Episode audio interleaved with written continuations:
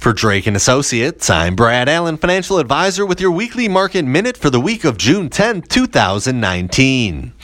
Stocks rallied last week with the S&P 500 rising 4.41%. The Nasdaq Composite and Dow Jones Industrial Average respectively added 3.88 and 4.71%. The MSCI EAFE index of overseas stocks improved 2.02% across 5 days. Following a mixed Monday, the market jumped Tuesday after dovish remarks from the Federal Reserve Chairman Jerome Powell. Breaking out of a six week losing streak, the Dow had its best week since November. Speaking at the Federal Reserve Bank of Chicago, the Fed chair stated that the central bank officials will act as appropriate to sustain the expansion of the economy and in the face of recent developments involving trade negotiations and other matters. The next two day Fed policy meeting ends on June 19th with a press conference to follow. Employers added just 75,000 net new jobs to their payrolls in May, according to the Department of Labor.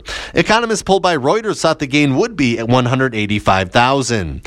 The main unemployment rate held at 3.6% last month. The U6 rate, which includes the underemployed and those who have stopped looking for work, fell 0.2% to 7.1%. To some analysts, the weak May hiring numbers hinted at private sector concerns over tariffs. To others, it simply signified the possibility that the economy may be at or near full employment employment.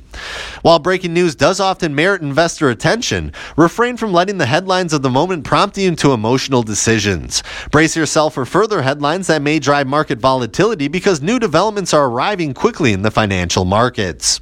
Ahead this week on Wednesday, the latest consumer price index showing the rate of inflation in May and across the past 12 months. And on Friday, the Census Bureau's May retail sales report, as well as the University of Michigan's initial June Consumer Sentiment Index, measuring consumer confidence levels.